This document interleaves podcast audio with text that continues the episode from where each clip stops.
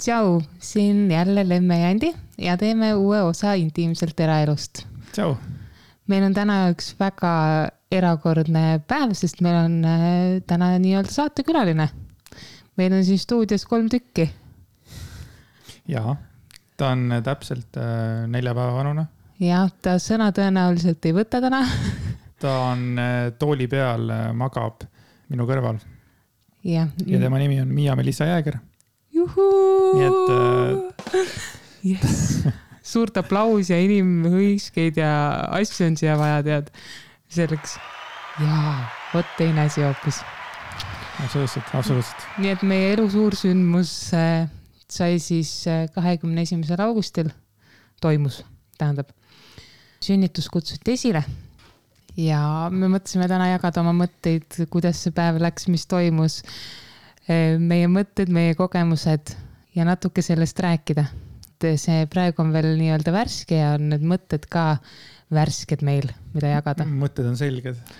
jah, nii selged kui olla saavad. ja äkki saab seda ka teha, et kõigile korraga ära rääkida lood, et siis ise hakkadki juba väsima sellest, kui hakkad jälle rääkima samamoodi, et no ja. ja siis oli see ja siis oli see. kahjuks ei jõua kõikidele tuttavatele üks-ühele näost näkku seda kõike nagu rääkida ja ja öelda, sest lihtsalt eh, meil ei ole nagu energiat hetkel veel nii palju.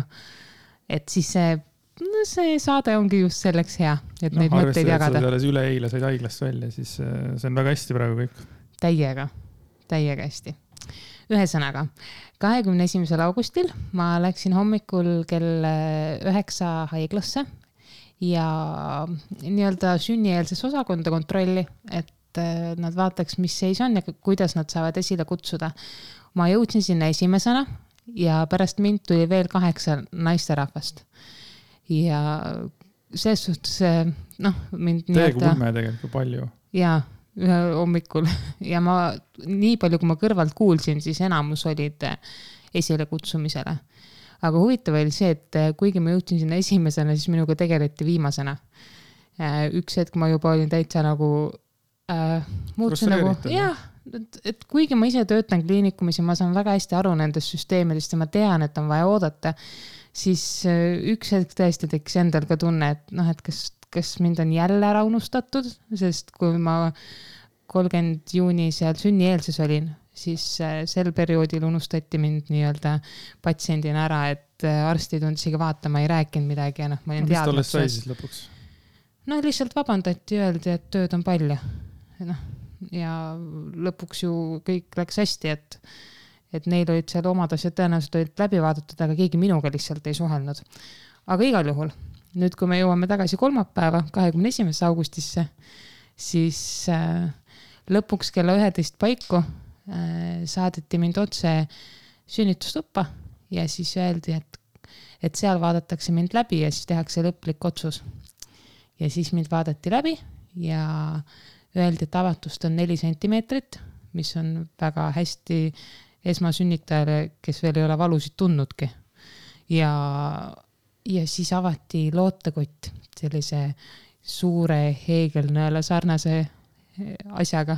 täiesti hästi prosta asi oli, et ma mõtlesin ka, et on mingisugune, mingi fancy värk, aga tõesti mingisugune nagu mingi plastmassist ora lihtsalt pikk lükatakse, papah ja noh, mulle ta nägi selline välja.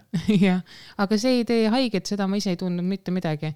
ja suht kohe hakkasid tegelikult valud pihta, et ämmaemand ütles ka, et, et ikkagi valud hakkasid intensiivselt. ja esialgu olid vist viieminutiliste vahedega. Fun oli see, et me suutsime veel algul nagu teha nalja ja olla nagu chill'id mul nende valude vahel. ma arvan, esimese tunni umbes ja siis äh, läksid valud äh, üha sagedasemaks, et äh, kuue tunniga lõpuks ma enda peas arvutasin umbes, tekkis siis neljalt sentimeetrilt kümnele sentimeetrile täisavatus, mis on täpselt nagu õpiku järgi nii-öelda, et üks sentimeeter tunnis. jällegi esmasünnitaja kohta väga hea, sest ma tean naisi, kes on olnud seal nii-öelda päevi lausa nendes valudes. et mul selles suhtes mul vedas mm. -hmm. mina tulin siis kuskil äh, kell üheteist paiku tulin sinna, kui Lemps ütles, et äh, tehakse vist äh, varsti esimesed protseduurid. siis kell üksteist tulin sinna ja, ja olin selle osaga kõik kaasas ikka. aga see tuude värk oli ikka päris hull, et noh, kogenematu mehe hakatisena, eks ma ei teadnud, et see selline, selliseks see läheb see asi, et alguses tõesti oli nagu chill kuidagi. et okei okay,, oli valus, oli tuhud, onju mm. -hmm. üks hetk nagu läksid järjest hullemaks ja hullemaks, siis mul tuhumeeter muudkui käis ja mm. -hmm. ma ei, mingi hetk ma panin ühe tuhumeetri kinni või selle äpi, eks ole, et siis ma arvan, mingi sada kolmkümmend tuhu oli vähemalt ära, et mm. -hmm ikka korre, korralikult äh, saavad naised nii-öelda kogeda neid mm. -hmm.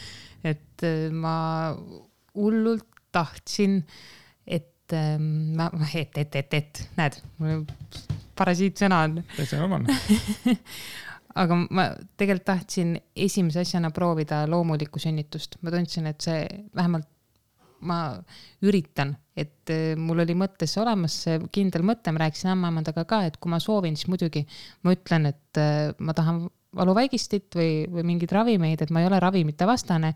lihtsalt ma esi, esialgu prooviks nagu ilma, et mis see üldse tähendab. ja ma nii lootsin saada vanniga sünnitustuba, aga kahjuks kõik sünnitustoad olid juba täis. Et äh, vanniga tuba ei saanud aga mis mind väga palju aitas kogu selle tuhude perioodil, oli esiteks dušš. ja, aga duši me alles jõudsime nagu, dušini me jõudsime alles mingi teise, teises pooles nende tuhudega, esimesed poole me kannatasime nagu ilma, ilma. ma proovisin igasugu mhm. asendeid mm -hmm. ja, ja veel teine asi, millest oli hästi palju abi, sest et, et sina äh, surusid kätega mu alaseljale nagu üsna tugevasti ma vist ikka mm. päris, päris täie jõuga vist palusin vahepeal sul mm, -hmm. sul nagu suruda, et see kuidagi aitas. aga minul nende esialgu vähemalt küll ei olnud valud mitte seljas tegelikult, vaid valu oli alakõhus. no ongi see emaka kontraktsioon, mis toimub. väga paljud ütlevad, et seljavalu on see kõige tugevam. E, mina tundsin just kõhus ja mul oli kõige lihtsam, kui ma olin ette kummargil kuidagi see erinevates äh, asendites kasutasime suurt seda palli, mille peal nagu toetada ja voodis ja maas ja kotttoolidel ja noh, tõesti nagu proovisime, ma arvan, kõike. et see on nagu, mul on hea meel, et me saime erinevaid asju proovida. ja kui vahepeal äh, tehti kontrolli äh, selle KTG-ga ja ma pidin vahepeal ka voodisse minema, vot see oli rets et tõesti nagu nende tuhude ajal voodis kinni olla, no see on, see valu on hoopis teistsugune mingil põhjusel. kui sa ei saa nagu loomulikult ise kaasa liikuda mm.. seda oli valus vaadata ka. jah. kuidas sul emotsionaalselt see esimesed kuus tundi möödsid? no arvestades, kuna ma olen üsna niisugune suur äh, jänes pükk, siis ma nagu kartsin midagi palju hullemat, aga kuidagi sellistel momentidel automaatselt võtad selle positiivse hoiaku, vaata mm. -hmm.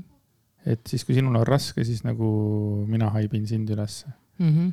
et, et nii, et nii ta kuidagi on jah, et selles mõttes, noh, ma ei teadnud, ma ei teadnud loomulikult, et sellised, et iga mingisugune minuti tagant on minut aega mingeid tohutuid valusid, ma ei teadnud seda muidugi, ma ei tea mm, -hmm. kahe, kahe poole minuti tagant, mis see keskmine, ma kogu aeg jälgisin äppi ka, siis põnev oli, et mm -hmm. oh, alguses oli kaks kolmkümmend oli vahe, siis oli kaks kakskümmend, siis oli juba kakskümmend et järjest tugevamaks need asjad läksid mm. -hmm. järjest pikemaks läksid tuhud ja järjest väiksemaks läks see puhkeaeg seal vahepeal. kui mul oli avatust seitse sentimeetrit, siis äh, ma olin nõus sellega, et nad teevad mulle emakakaela süstid, mis pidid võtma valu vähemaks ja ka kiirendama avanemisprotsessi, noh, seda viimast lõppu nii-öelda, et täisavatus tekiks Nad tegid mulle selle ära, ma piinlesin seal voodis Äh, sellepärast et see jälle pidi olema KTG all, et beebi mm -hmm. südametööd jälgida. Äh, ja siis äh, jama oli see, et enamasti see mõjub seitsmekümne viie protsendil naistest valuvaigistina, minul ei mõjunud. ma ei tundnud mitte mingit vahet. ja aga äkki ta. seitsekümmend viis protsenti on ikka üsna mage number, ka tavaliselt ikka rohtude all on ikka kirjas üheksakümmend üheksa või vaata, kondoomiga on ka üheksakümmend üheksa protsenti, mingid sellised vaata. jah, noh, aga ei toiminud mulle see värk ja ma loodan vähemalt, et see aitas kaasa sellele, et see avanemine lõplikult läks nagu nii kiiresti lõpuks, see on mm -hmm. tegelikult ikkagi kiire. Et, see ei tundu kiirena. see ei tundu üldse kiire, eriti kui sa selles hetkes oled. ma hästi palju tegin häält äh,, üritasin nagu hingamise ja nii-öelda mõttetööga ennast äh, aidata ja tegelikult, kui ma tagantjärgi mõtlen, siis see aitas ka väga palju mm. -hmm. Mul on hea meel, et ma et ma nagu uurisin hästi palju enne kuidas aidata iseennast sünnitusel, et nagu olla vaimselt nii paigas, kui vähegi nagu suudad. sest äh, teada oli, et ega see lihtne ei saa olema et ma ei ole nagu kunagi arvanud, et see midagi lihtsat on. nii et, et see, selline oli nii-öelda see esimene pool meie sünnitusest. Teine. esimene pikem pool. esimene pikem pool jah.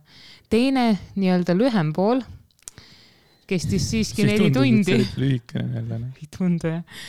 kui mulle öeldi, et ma olen kümme sentimeetrit avanenud, siis minu mõttes käis see, et oh, äkki tunni-kahe pärast on laps käes. Nope, lapse saime kätte nelja tunni pärast.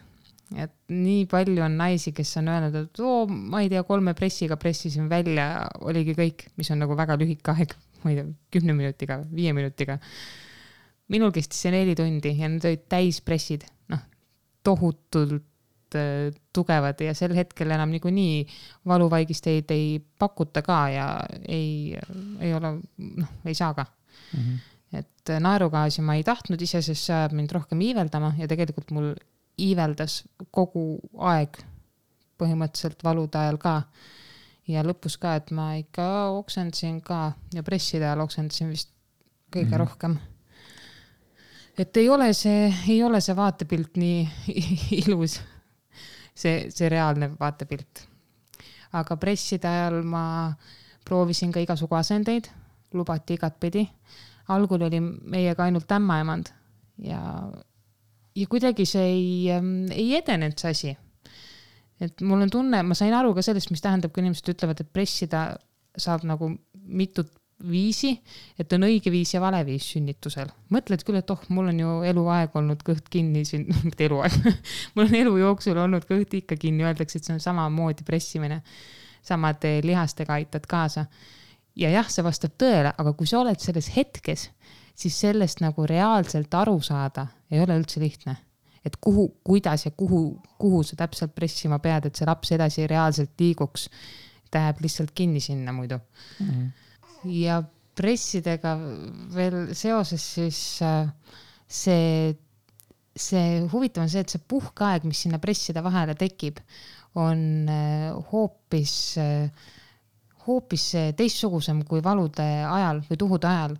et need hetked, kus ma, kus pressi ei olnud, ma tõesti sain puhata, kui ma enne tuhude ajal ei tundnud, et ma oleks saanud puhata, siis nüüd presside ajal ma vähemalt selle pool minutit või minut või kaua see ka ei kestnud, see tundus hullult lühike aeg. ma sain ikkagi puhata ja nagu hinge tõmmata, aga, aga mis minu jaoks oli hästi raske, oli see, et mul ei olnud õhku, mul oli kogu aeg tunne, et mul ei ole õhku. Aga nad küsisid vahepeal ka, et kas sa tahad lisaõhku juurde või, aga sa nagu ei öelnud, et tahad ja siis ma ei hakanud ka neile ütlema, et davai tooge, give me the ear. jah, sest nad annavad seda maskiga, mis tundub nagu veel eh, rohkem mind lämmatavat, et ma ei tahtnud eh, mingit maski näkku, mis võiks mult nagu vähimagi selle õhu ära võtta. et see täitsa, täitsa selline õhupuudustunne tekkis. proovisin nii häälega pressida kui ka ilma hääleta, eh, nii-öelda hinge kinni hoides, soovitati igasugu asju üks hetk ühinesid siis äh, meiega pärast mingit kahte tundi või kahte poolt tundi vist, ühinesid meiega ka äh, arst äh,, kaks arsti vist esialgu lausa, et vaadata, et miks, mis põhjusel nagu edasi ei liigu lõpuks see sünnitegevus. ja siis hakati seal spekuleerima, et äkki on tegemist et beebil on nabanöör ümber kaela, mis ei lase tal edasi liikuda, et ta tuleb nagu edasi, siis ta tõmbub tagasi et nagu nendel pressidel tegelikult ei olnud mingit otsest kasu esialgu. Äh, ja siis neil oli seal vist veel paar teooriat, mis võib olla, et seal, ega mina väga palju ei, enam ei hoomanud. ma nagu, kui ma mõtlen tagasi, mul olid enamus aega olid silmad kinni ja ma nagu, mul on mingid mälupildid mingitest hetkedest äh, on olemas. ma tean seda, et mu keha oli hästi krambis. kui sul küsimusi on, siis ma tean täpselt vastuseid okei okay.. ma mäletan kõike. väga hea ma tean, kelle poole pöörduda. absoluutselt. kui, kui mul tekib eh, vajadus täpsemalt teada. vaata, nüüd hakkavad need eh, minu esimene ja beebi esimene siit-sealt onju, aga praegu mul on ka üks esimene. mul esimest korda podcast'i, niimoodi mul on beebi süles ja ma üritan, üritan teda rahustada. ma ei tea, kas te olete, kas kuulajad vaikselt on kuulnud juba väikseid häälekesi siit, aga nüüd ta on mul niimoodi ilusasti käe peal siin. lutti panime ka suhu täna esimest päeva. Ja, no, no nii et meil on, beebi on podcast'is. täiega podcast, lähemal mikrofonile kui see mõni keegi teine, kes on, on stuudios väga huvitav lõpp asjale äh, räägime veel natukene sellest pressiperioodist. räägime teisest asjast korra ka. nii mm,. kui me rääkisime kunagi sellest, et äh, võtta eraema, on eraema mm -hmm. jah ma mäletan, et mul ka kunagi üks äh, vana töökaaslane rääkis ka, et igal juhul tuleb võtta, et te peate, noh, et igal juhul võtke, see raha on seda väärt. et inimene on kogu aeg teiega ja kõik on nagu super, onju ma hakkasingi kahtlema, et ja siis ta rääkis ka, et oo, et äkki mingil hetkel on seal mingisugune vahetuste vahetus ja siis umbes jäetakse ja kedagi umbes ei koti ja tehti päris hirmsaks see pilt ära mm. -hmm. hirmutati ära. aga ma tean seda, et sina olid algusest saadik nagu selle vastu, et ei, me ei võta ära eraämmaemandat mm. -hmm. ja ma olin vastu puhtalt majanduslikel põhjustel sest. Äh, jah, aga see ongi nii huvitav, et jah. nagu räägime kõigest, et miks sa sellest sa mulle ei rääkinud, et ma oleks nagu selles mõttes leidnud selle, praegu ma tänan Jumalat, et, et me selle otsuse tegime mm. -hmm. selles mõttes, et tõesti seda eraämmaemandat ei olnudki vaja, onju. Mhm. aga see on huvitav, et kui me muidu räägime kõigest, siis ma ei teadnud, et sa sellepärast ei tahtnud, ma mõtlesin, et ega ma ei taipanud vist öelda. sa ise ütlesid mulle, et sa ei taha sellepärast, et, et sa usaldad nagu kliinikumi töötajaid. seda ka, jah. ja selles mõttes, et nad ämmaemandad on ämmaemandad, vaata. jah see on huvitav, ma muidu vist, ma arvan, et ma ei taibanud isegi, et ma nagu ei maininud seda. aga jah, see majanduslikult nagu tundus minu jaoks äh, natuke suur laks. sest ma olen olnud viimased äh, kolmveerand aastat vist, ei pool, ei rohkem, mingi seitse-kaheksa kuud, olen saanud kätte seitsekümmend protsenti palgast. mis on nagu palju-palju vähem kui enne see seitsekümmend protsenti on midagi muud kui sada protsenti. et siis ma kuidagi olin jah hästi ebakindel selles osas. huvitav, et ma seda ei maininud, aga õnneks mm, tõesti mu sisetunne nagu pidas paika, et meid ei jäetud kordagi eh,. aga naljakas oli küll, et meil oli küll eh, vahetus kahe vahetuse vahetus oli küll, et siis üks ja. lõpetas. ütles, et okei okay,, et varsti tuleb äh, teine, tead, siis ma nagu ütlesin ka, et mis värk on, et kas, jaa, kohe tuleb viie minuti jooksul mm. -hmm. ja siis olimegi nagu viis minutit olime kahekesi ja ma ei tundnud nagu mingisugust hirmu ega probleemi sellest. aga mul tuli kohe nagu see pilt tuli ette, et no ja nagu ja kui te veel satute umbes vahe, vahetuse vahele, et siis no,. siis tegelikult. sattusimegi jah. jah, midagi hullu ei olnud et.... ja siis tuli järgmine ämmaemand, tuli oma uue energiaga, aga kahjuks siiski ikkagi nagu see asi ei liikunud edasi, enne kui me siis jõuame tagasi sinna, kus sa ütlesid, et lõpuks tuli juurde sinna arst, teine arst ja veel mingisugune, veel üks tädi. neljakesi lõpuks olid seal meiega pundis, pluss mina. pluss Andy. ma olin äh, presside ajal, kui ma olin erinevaid poose proovinud, mul olid äh, lihased juba täiesti krambis ja üks hetk tuhude ajal mul läks alalõug krampi niimoodi, et ma ei saanud seda enam lõõgastada, ma proovisin igatpidi, ma raputasin nägu ja nagu üritasin nagu huultelihastega nii-öelda nägu lõdvaks lasta ja ei toiminud mitte midagi, mul oli alalõug täiesti krambis, nagu pööraselt krambis, mul sõnad ka vist nagu sina said veel aru, mida ma rääkisin, ma vahepeal tajusin, et sa vist tõlkisid ämmaemandale, mida ma ütlen. Et, et see, see on nagu huvitav, kui ma suutsin nagu mingit muud osa kehast lasta lõdvaks, aga vot lõua, alalõug läks täiesti krampi mm,. kümme tundi oled äh, huilanud või, või noh, hinganud ja kõik on muud asjad kokku. kogu aeg see suu, no see on siukene. jah, muide ma arvasin just, et see kõik need hääled ja need asjad, mida õpetati ka, et need aitavadki lõõgastada seda alalõuga, aga võib-olla oligi pinge nii suur, et lihtsalt keha ei suutnud nagu.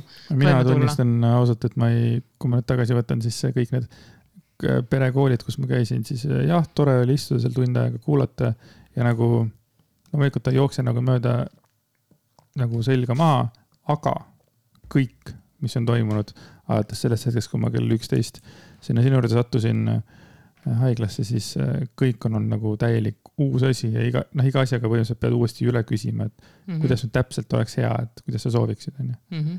et selles suhtes on nagu huvitav, et. ma olin piisavalt tark, et teha metsik eeltöö enne iseendale, et olla hästi-hästi eneseteadlik, mida ma nagu tahan ja, ja kuidas need asjad nagu võiks äh, minna, et ma tegin selle sünnitusplaani ka, millest ma ju rääkisin siin ükskord. Mm. -hmm. aga jah, asjad ei läinud nii, nagu ma oleks tahtnud kõik, aga ikkagi asjad läksid väga-väga hästi. Äh, tulles tagasi presside juurde, siis kui need arstid tulid, siis äh, nad aitasid mu algselt kartsin selili sünnitada või nagu ma ütlesin, et ma ei taha, aga kui arstid tulid, me olime juba erinevaid poose seal proovinud, nad ütlesid, et palun keera selili ja siis mul oli juba täiesti suva, ma olin nagu davai, keerame selili, et saaks selle beebi ainult välja. Eh, nad aitasid tõsta mul jalad ülesse ja siis äh, nüüd nõrganärvilistele võib-olla ei ole see kõige meeldivam kuulata, aga arst pani oma sõrmed läbi minu tupe, surus pärasoolele. Ja sel-, läbi selle liigutuse ma sain aru, kuidas ma pean pressima või kuhu suunda ma pean pressima et see on, neil on mingid omad nipid, mis aitavad kaasa, nii-öelda. jah, aga huvitav on see, et alles siis nagu nad selle peale tulid, et see on nagu ainuke, see ei ole etteheide, aga see on mul nagu esimene, ainuke mõte selle koha pealt, mis oleks võinud paremini olla, et, et noh, meil lasti nagu, ma ei tea, tunde-tunde seal möllata ja alles siis nagu hakati tegelema, kas siis nagu muutus asi kriitiliseks või, et oli nagu või milles see point oli? võib-olla jah, teatud aeg oli möödas mm,. Okay. et siis nagu noh, nad eeldasid, et nüüd, nüüd siis oleks aeg nagu rohkem teha kuigi jah, sellest oleks olnud väga palju kasu, kui nad oleks kohe, kohe alguses tulnud. et äh, ma olin juba täiesti läbi omadega. ma räägin, kui naised ütlevad, et nad sünnitavad kakskümmend tundi või kolmkümmend kuus tundi. ma ei kujuta ette, minu jaoks see kümme tundi oli ka juba nagu enough, täiesti enough, et äh, tohutu suur austus kõikidele naistele, kes on oodanud beebit ja sünnitanud, ükskõik mis versioonis need ka ei ole nagu toimunud, et kas lihtsalt või raskelt. aga lõpuks äh, nad panid mulle ka tilga külge, oksüdotsiini tilga, et äh, neid emakaga kokkutõmbeid suurendada, intensiivistada, see, et beebi edasi liiguks e,. see siis toimus, ma arvan, viimase äkki mingi tunni või jooksul, enne kui beebi sündis.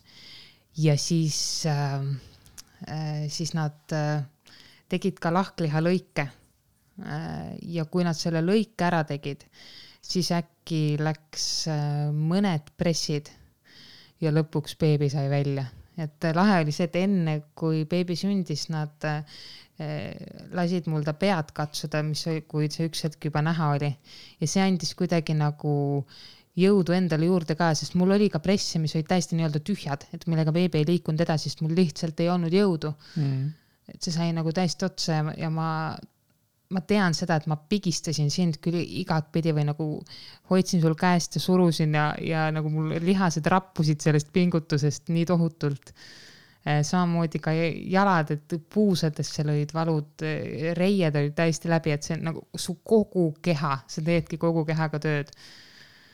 et see, see on ulme Sorry, sünnitamine on ulme no mul oli ka niimoodi, et kui, kui mulle juba ammu varem öeldi, et ära siis oma asja sinna vahele nagu vaata, vaata. jah, jalga vahele. ja, et ära sinna vaata, et see nagu rikub ära selle mis iganes asja tulevikuks mm. -hmm. see pilt ei lähe eest ära.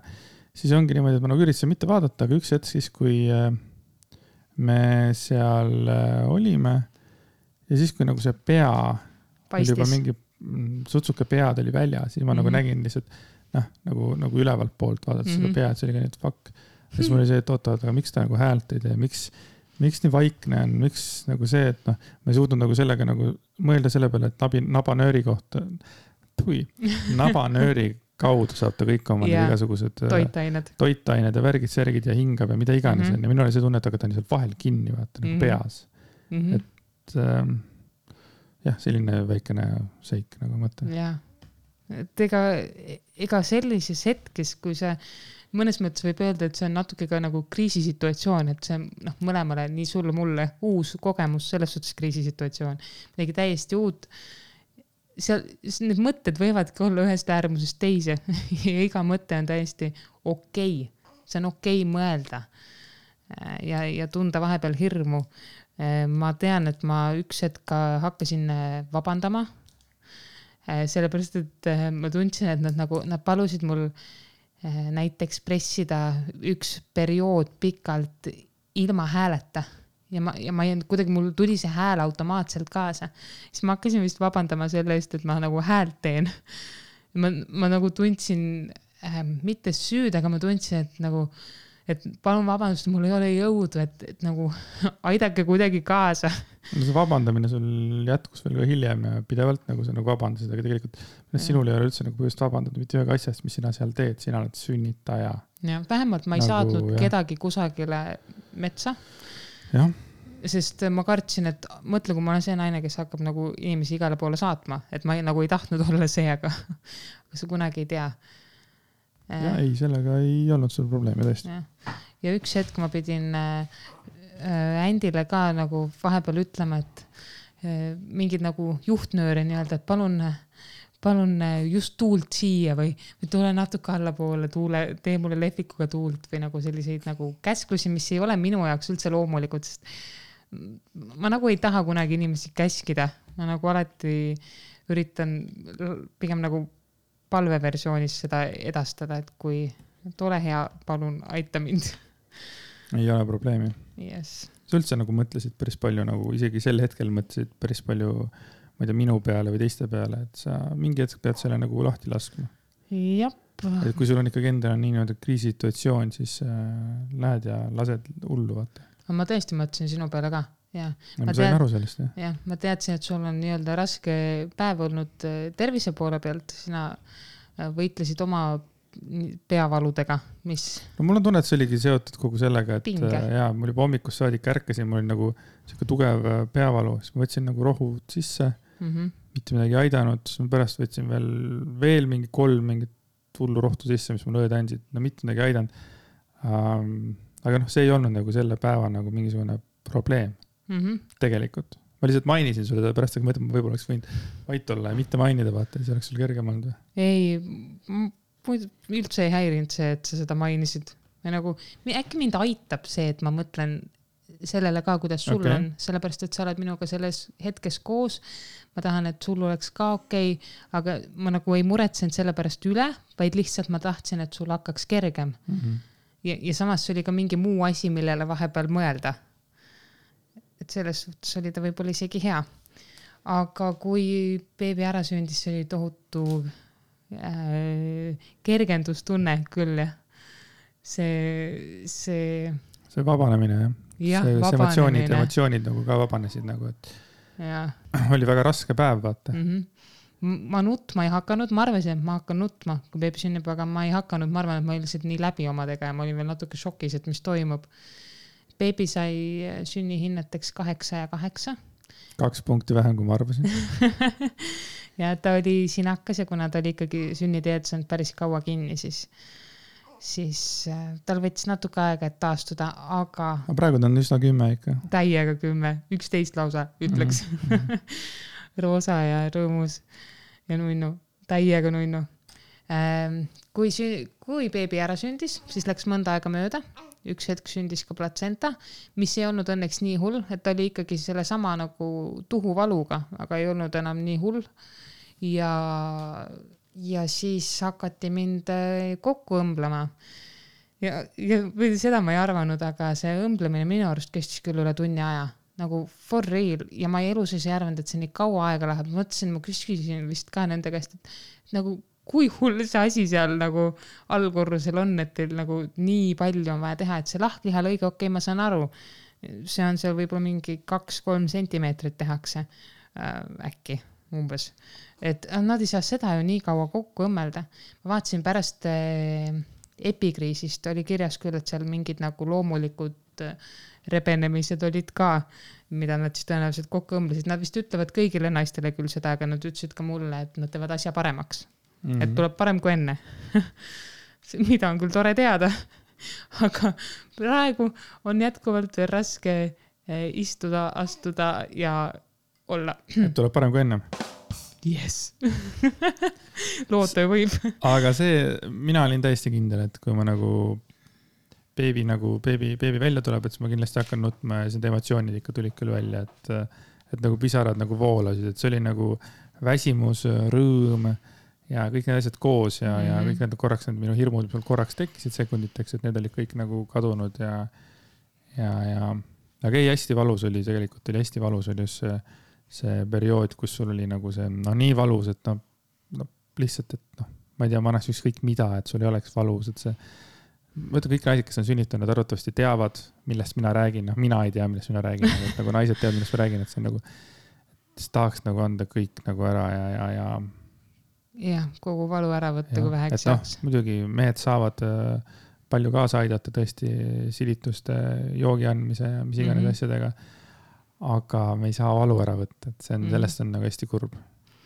Ehm, siin on võib-olla hea koht ka öelda, miks ma nagu eh, valuvaigistitele kohe nagu hullu hurraaga ei lähenenud, on see, et eh, ma tegelikult usun, et sünnitus on selline asi, mis on loodud, loodud nii teatud põhjustel, et lapsel on vaja esiteks sünniteed läbida et eh, keiser, sellepärast nagu ma ei tahtnud lihtsalt niisama ilma põhjuseta keisrit, et keiser on väga hea asi, kui sellel mm. on näidustus ähm,. aga samamoodi valuvaigistitega, et äh, ma usksin seda, et, et kui, kui ma suudan oma mõtete ja emotsioonidega hakkama saada, siis keha suudab toota tegelikult ise valuvaigistavat äh, hormooni, mis on veel tugevam kui morfiin. ja, ja ma tahtsin, et mu keha elaks läbi või saaks kogeda neid äh, erinevaid hormoone, mis on vaja, et tegelikult sünnitusele aitavad kaasa endorfiinid ehk õnnehormoonid, eh, siis eh, oksüdotsiin ehk armastuse hormoon ja prolaktiin ehk emaduse hormoon. ja ma tundsin, et mul, ma tahan, et need, eh, mu keha teeks nagu oma tööd ise. et kui näiteks teha epiduraali, siis see on valuvaigist, millega sa jääd enamasti voodisse kinni, sest see võib võtta sul jalad tuimaks mõnel inimesel võtab ta ainult ühe poole tuimaks, et ta ei pruugi isegi täielikult toimida. ja sellel on seal erinevad nii-öelda kõrvaltoimed, võimalikud kõrvaltoimed. et ähm, nad võivad, see võib väga hästi toimida ja, ja läheb äh, palju kergemini sünnitus äh, aga ma tundsin, et ma ei taha enne epiduraali proovida, kui selleks ei ole põhjust. Ja, ja ma selle tõttu nagu näiteks ei jõudnudki selleni, et ma tegelikult sain ise hakkama. et jah, see ei olnud kerge, see on mu elu suurim saavutus, mida ma üldse olen teinud, aga mul on hea meel, et see, et ma selle otsuse vastu võtsin, et kindlasti, kui sünnitegevus oleks läinud näiteks hästi pikaks ja mul oleks jõud kadunud täitsa ära, siis ma oleks öelnud, et muidugi tehke epiduraali, aga mul see avatus tuli nagu nii piisava kiirusega, et nagu selleks ei olnud, äh, mina tundsin, et mul ei ole selleks vajadust. aga see, kui naised kasutavad epiduraale ja teisi valuvaigisteid sünnitusel, appikene muidugi täiega nagu mida iga inimene tunneb enda jaoks vajalikku, hästi oluline on tunda ise ära, mis on õige. ma usun, et äh, lapseootel naised ja sünnitavatel naistel on hästi tugev sisemine instinkt, mis on õige et teised võivad kõrvalt kommenteerida ühte ja teistpidi, mida tegema peab ja kuidas tegema peab. ja ka pärast lapse kasvatusega on sama. aga ma usun, et igas naises on mingisugune instinkt olemas, mis on tema jaoks kõige õigem. ja seda tuleb kuulata, seda tuleb jälgida. et et naised, usaldage iseennast, tahtsid öelda Lemmelis? jah, väga hästi kokku võetud ühe lausega super. ma nüüd hüppaks sammukese edasi, kui me jõudsime siis äh, sinna palatisse, see mm -hmm. siis korrus allpool mm, -hmm. korrus allpool jõudsin palatisse. et äh, siis oli nagu esimene nagu aru, arusaam, kuivõrd väikseks probleemid muutuvad, oli, oli sel hetkel, kui me olime siis seal nagu alltoas ja siis äh, Lemsil nagu oli, nutuvõõr oli ümber suu, onju. Ja tema kõige suurem mure sel hetkel oli see, et, et me ei saanud perepalatit, kuna noh, perepalatit ei saa broneerida, vaid seda antakse nagu. see, kes enne sünnitab. just, see, kes saab, see saab, onju ja siis oligi niimoodi, et noh, ma nagu vaatasin talle, ütlesin, siis ma ütlesin talle otsa ka, vaatasin talle otsa ja ütlesin, et, et nad tegelikult ka, et sa nagu võitlesid elu eest kaks tundi tagasi või umbes niimoodi. ja praegu su kõige suurem probleem on see, et sul ei ole mingit peretuba, et meil on siin supertuba, meil on siin voodi, meil on siin beebi, beebivoodi. me saime kahese palati, ehk siis Andy ei saanud ööseks jääda mm -hmm. ja mul oli võõras naine kõrval, aga. kas see oli niisugune nagu selginemine korraks yeah., ma Lempsil nagu torkasin selles mõttes, et noh, kuidas Täiega. meie, kuidas meie prioriteedid muutuvad jälle ühe sekundiga, et ükskõik, mis meil ka ei ole praegu häda, onju. Noh, mõelge selle peale, kui üks hetk nagu on jälle päris häda, eks ole, siis on kõik mm -hmm. need mingid muud hädad on nagu tühjad kohad mm. -hmm. ma sain ise ka kohe sellest aru, kui sa seda ütlesid, et kui jabur see tegelikult on et eks mul seal võisid olla ka nagu hirmud, et oh, kohe ma jään ööseks beebiga üksinda ja, ja, ja kõik sellised nagu asjad, eks nad käisid mul alateadlikult läbi mm. -hmm. aga ma samas ju ei olnud seal üksinda selles suhtes, et ämmaemandad olid ju kutsumise kaugusel ainult. Aga kuidagi jah, see tundus nagu sel hetkel kõige suurem probleem ja siis ma sain aru, et äh, okei okay,, Lemps, võta nüüd äh, rahulikumaks, et, et sa saad väga ilusasti hakkama. lõppkokkuvõttes oli see täiega tore, et meil oli kahene palat, sellepärast et äh, mu toanaaber oli üks välismaalasest tütarlaps, kes elab Tartus ja me saime väga hea klapi ja, ja saime nagu väga hästi koos äh, päeval nagu vahepeal jutustada. ja noh, kuna tema beebi oli äh, nii väiksena sündinud, siis tema oli intensiivis kogu aeg, mis tähendab, et sa ei kuulnud ka teist beebit, et nagu ja.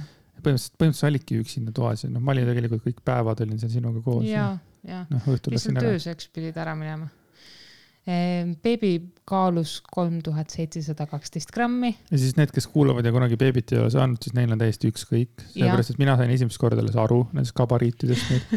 nagu päriselt ka, alati kui kuskil jälle keegi pani üles pildi, et oo, mu beebi sündis, ta oli nii pikk ja kaalus nii palju, ma olin eh, suva, vaata poiss või tüdruk et nüüd ma nagu saan aru, mis see tähendab, onju. Mhm. ja teine gabariit oli viiskümmend kolm sentimeetrit yes,. ja minu ema ütles, et mina olin ka viiskümmend kolm sentimeetrit olnud. jah väga siis... ilusad numbrid, täiesti mm -hmm. okeid, arvestades, et ma läksin esile kutsumisele eh, nelikümmend üks pluss üks rasedusnädalat ehk siis nelikümmend üks nädalat üks päev ja täpselt, mul oli hirm, et appi, mis siis, kui ta on üle nelja kilo ja ma pean ta välja pressima. aga muide, kõige tähtsamani ma ei jõudnudki enne. põhjus, miks ta tegelikult nii kaua tuli, miks need pressid olid neli tundi, oli see, et ta sündis käsi pea kõrval mis tähendab, et tal oli nagu, tal ei olnud ainult pea, mis sealt üritas esimese asjana välja pressida. tal oli otseses mõttes, tal oli mõtleja poos oli sees. jah, thinker, Tinkerbell Tinkerbell. jah, et äh, saime, saime siis nii-öelda põhjuse ka teada, et see on ma arvan, parem põhjus kui see, et tal mingi nabanöör oleks ümber kaela, mis teda võib tagasi tõmmata või mingid nagu eluohtlikumad asjad et tegelikult lõppkokkuvõttes läks kõik väga, väga hästi ja väga okeilt, nüüd meil on lihtsalt vaja taastuda. et mina, minul on veidikene eh, raskem olnud, kui ma arvasin. ma arvasin, et eh, sünnitusjärgne periood läheb natuke lihtsamalt, vähemalt need esimesed neli päeva, aga kuna mul on oma need südamejamad, siis äh, olen ma ikkagi väsinud ja süda puperdas siin mitmeid päevi et see on selline üks raske asi, käed surevad ära, jalad on turses äh, jätkuvalt. et see kõik võtab aega, rääkimata sellest, et see allkorrus on äh, väga hell ja, ja ma pean nagu õppima liikuma ja õppima istuma, jätkuvalt õpin. et ma endale nagu rohkem haiget ei teeks ja see võibki võtta väga kaua aega paraneda, noh neli kuni kaheksa nädalat. Hästi rahulikult pean võtma. ma arvasin, et ma taastun kiiremini natukene, muide. et vähemalt kuidagi need a la, et tursed kaovad kohe ära ja. ma arvasin, et sa sünnitad kiiremini Thanks ma olin täiesti, ma olin täiesti kindel, et sa oled siukene lühidalt, et noh, saan, mõtled üle, vaata. siis ma olen siuke, mõtlen ala, vaata. aga lõpuks oligi kesktee nagu siukene meil kipub see nii olema, et üks mõtleb üle ja teine mõtleb ala ja siis me satume sinna keskteele kokku vähemalt et ühest äärmusest teise. True, true, true.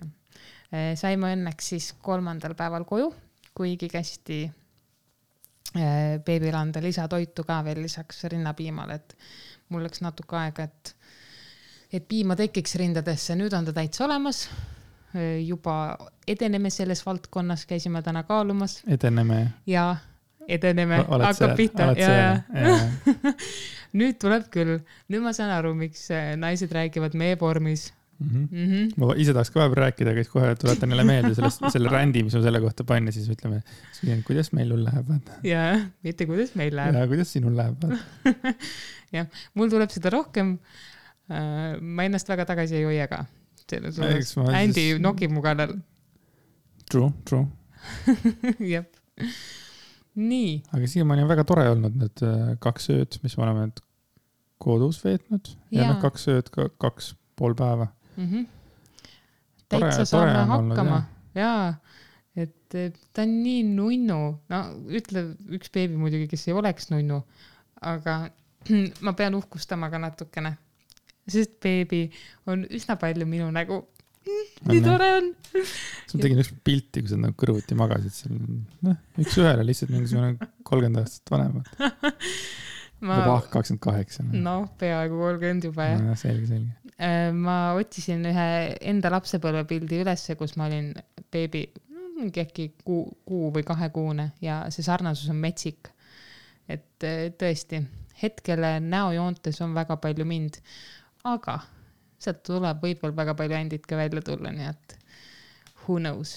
ma arvan, et siin äh, paari nädala pärast või tähendab juba nädala pärast vist, kui Andy üks hetk tööle tagasi läheb, siis me suudame ka võib-olla või tähendab, ma suudan võib-olla rohkem inimesi vahepeal äh, külla kutsuda ja natuke rohkem suhelda, et ma praegu olen ikkagi üsna, üsna vaikne, et ei jaksa kõigile kirjutada kohe vastu ja ei jaksa nagu sellest.... ei peagi, ega sa nagu ära vabanda. jah, telefonis istuda. ei taha väga ka palju telefonis istuda. Aga muus osas oleme me tublid. me ja mina ka, sest ma taastun, ma võin praegu rääkida meie vormis okay,. Okay. jah, good point on ju mul on hea meel, et Andy on kodus, sellepärast et äh, ta teeb mulle praegu süüa ma vist äh, oleks äh, suht näljas, mul on tunne, ma nagu ei jõua söömise peale mõelda. varem oli söömine suht prioriteet aga, aga enam mitte. see on huvitav, kui ma läksin äh, haiglasse, siis mul lõppkokkuvõttes sel hommikul, kui sünnitus esile kutsuti, oli mul siis kaalu juures alates lapseootuse algusest kaheksateist kilogrammi ehk siis ma kaalusin üheksakümmend kuus koma viis kilogrammi ja tõenäoliselt see viimane kilogramm tuli mul juurde mingi paari päevaga viimase paari päevaga. aga kui ma haiglast koju sain, siis olin ma juba üheksakümmend koma viis. Et eh, selline viiekas läks alla sünnitusega ja nüüd vaikselt küll ta hakkab jah? vaikselt minema. küll me siin saame paika need asjad, et ma väga ei kiirusta. kõht on ikka ees kes eh, ei ole veel sünnitanud, siis eh, ärge oodake seda, et teil kohe nagu keha läheb tagasi. oota, ära hakka targutama, mõnel nagunii lähebki. aa, võib-olla läheb ka, seda ma ei tea. jaa, okei, sorry, ütlesin valesti täiesti. Eh, minul ei ole läinud. nagu mina oleks ka pahandanud praegu. jaa, ma sain pahandada aga, aga selline punu on ikkagi ees, noh, nagu oleks mingi viiendat-kuuendat kuud lapseootel umbes, aga ma üldse ei põe. Come on, ma sain sellise elutööga hakkama, et mind praegu nagu väga palju ei koti, milline ma hetkel välja näen. et peaasi, et me just. ei peakski. jah, et me käisime ka eile jalutamas ja panin eh, selga kleidi, mis, ma ei saa küll öelda, et ta väga liibuv oleks, aga ta on pigem liibuv. mul ei olnud mingit probleemi kui ma varem nagu mõtlesin õues käies sellele, et oh, peaks kõhtu sees hoidma, ma mõtlen enne lapseootust et siis äh, sellistel asjadel enam ei ole nagu hetkel tähendust, sellist tähendust, mis on hea. et mingitest kompleksidest tuleb lahti saada. et jah, iga asi omal ajal. absoluutselt. jah tore on nagu meenutada praegu tagasi seda vägitegu, millega me hakkama saime tegelikult et me, me oleme saanud väga hästi hakkama muidu. ma näen ju ma olen täitsa uhke meie üle. et äh, Andy ütles ka täna mulle nii toredalt, et nüüd on tõesti meil nagu perekonnatunne. et nüüd on see kuidagi autoga nagu... sõidad, vaata, siis on niimoodi, et enam ei lähe, et vaata, et auto on üsna lähedalt, aga ma ei tee seda vasakpööret nii uljalt, nagu ma muidu teen, vaata mm. -hmm. et ma mingi hetk arvatavasti hakkan oma neid fucking sõnu sööma, mida ma nagu ikka öelnud olen kõikide asjade kohta, et, et siukene hästi tugev turva, turvamehe tunne on tekkinud. Mm, vastutus. nagu, nagu siukene, et kuskil midagi näed, siis kohe on ju, et oot-oot-oot. et peaasi, et nagu beebiga midagi ei juhtuks, vaata mm. -hmm. see on nii tore, see on mm -hmm. nii hea, et see sul on. absoluutselt. täiega. lihtsalt üks, üks hetk me lihtsalt peame iseennast selle korrale kutsuma, et me nagu liiga palju ei hakkaks äh, võib-olla muretsema, et, et see, kuna see on laste, esimeste laste puhul on paljudel see, et inimesed hakkavad üle mõtlema ja hakkavad liiga palju, ma ei tea, keelama ja mitte midagi teha laskma. tahaksin ikkagi olla see, see vend, kes ütleb, et davai, mine roni puu otsa ja kuku alla, Mhm. vaata. jah, heas mõttes kuku alla. et, et ei oleks nagu, lõpuks ongi nagu täiesti mõttetu tegelane, vaata. jaa. Me üritame jälle leida tasakaalu ja õpime siis iga päev oma, oma kogemustest. eks ta nii läheb. jah, aga esimene Melissa podcast on siis tehtud viis päeva hiljem, kui tema sündis. ja hüüdnimega Mellu, meie väike Mellu. kas sa tahaksid korra rääkida ka nimepanekust? kas me ei rääkinud sellest või? hea küsimus, minu arust mitte. Lihtsalt see nimi oli mul, Melissa oli mul hästi kaua mõtteis juba aastaid enne Lempsi ja, ja mul tunnetas ka aastaid enne minu eelnevaid suhteid, et mm. -hmm. ma nagu teadsin, et ma tahan oma esimesele tütrele nimeks panna Melissa Mhm. ja see on mul olnud peas kogu aeg, sest see on kõige ilusam nimi, mida mina kunagi olen kuulnud. ma olin äh, täitsa nõus, see on väga ilus nimi. minul oli unistus panna kaks nime, kuna mul endal on kaks nime. Aga seekord siis ilma sidekriipsuta. ja teine unistus, mis mul oli, oli see, et ma tahtsin, et nimel oleks tähendus, nii et ma otsisin erinevate tähendustega nimesid. ja Miia tähendab oodatud last eh, ladina keeles. oodatud laps ja minu oma nii-öelda ja Melissa tegelikult tähendab eh, kreeka keeles mesimummu, mis on ka nagu nunnu, et, et sellel on ka oma tähendus olemas. Ja siis me mõtlesime, et kumba pidi panna, kas Melissa Miia või Miia Melissa ja. ta oli üsna. pikalt oli Melissa Miia, aga üks hetk ikkagi Miia Melissa kõlas nagu palju paremini Jah. nagu nimena kokku. ja mina mõtlesin, et ma tahaks nagu Andy suhtes ikkagi, et Melissa oleks põhinimi, et jällegi me teeme nagu asju natukene nagu oma vungiga või nagu mittetraditsiooniliselt nii-öelda, et meie lapse põhinimi on siis teine nimi. aga me ei saa seda kunagi nagu seal pilku peal hoida, kuidas ta lasteaias ja, Ja koolis muidugi. ja, ja, ja. seda küll, aga iseenda jaoks. iseenda jaoks nagu ise hakkab ennast kutsuma lihtsalt mm, noh. mõmm-mõmm. mõmm. jah, nii et selline ilus nimi, Miia Melissa Jääger. okei. on tõesti ilus, on tõesti ilus. Mhm. mul on hea meel, et me oleme täna saanud need äh, mõtted nii-öelda natuke läbi rääkida kogu sellest äh, sünnitusest ja ja sellele järgnenud mõnest päevast, kas sul on veel mõni mõte, mida sa tahaks jagada? ma arvan, et ei ole. ma ütlen, et kui me oleksime teinud seda näiteks järgnev päev näiteks mm. -hmm. ma usun, et see podcast oleks võinud olla kaks tundi pikk nagu. aga kuidagi nagu aja jooksul need kuidagi muutuvad, mälestused muutuvad kuidagi kergemaks Mhm, ja need äh, detailid muutuvad vähe olulisemaks. mhm. ma olen nõus. iseenesest, et nagu noh, ongi mingi paar-kolm kindlat asja, mis on nagu minu jaoks hästi olulised selle teema puhul, et detailid, noh, detailideks. ja see on ka põhjus, miks me tegelikult tulime nii ruttu beebiga koos äh, stuudiosse, et ega praegu ju väga palju ei käi mingi rahvarohketes kohtades või nii-öelda väljas. et äh, see on, me lihtsalt tahtsime need mõtted ja need, mitte ainult, mina usun, et ma tahaksin Panna. olla sellise perekonnaliige, nagu meil on, et me ikkagi nagu teeme asju ja me ei jää istuma jah. koju ka. niimoodi, et oo, nüüd on nii, me peame lapsed kodus olema. ei, laps paneme selle kõhu peale pupsti ja Mhm. aga teeme oma asjadega, et, et laps on pere osa, osa, osakene nagu meie perest, mitte nagu mingi nurga alt priority.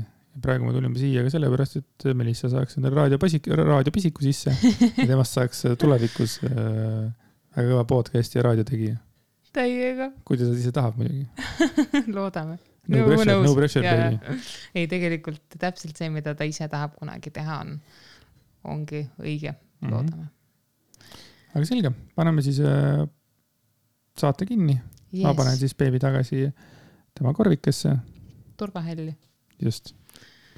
aitäh, et olite meiega ja aitäh, et te kuulasite meie, meie vahvat eluime lugu.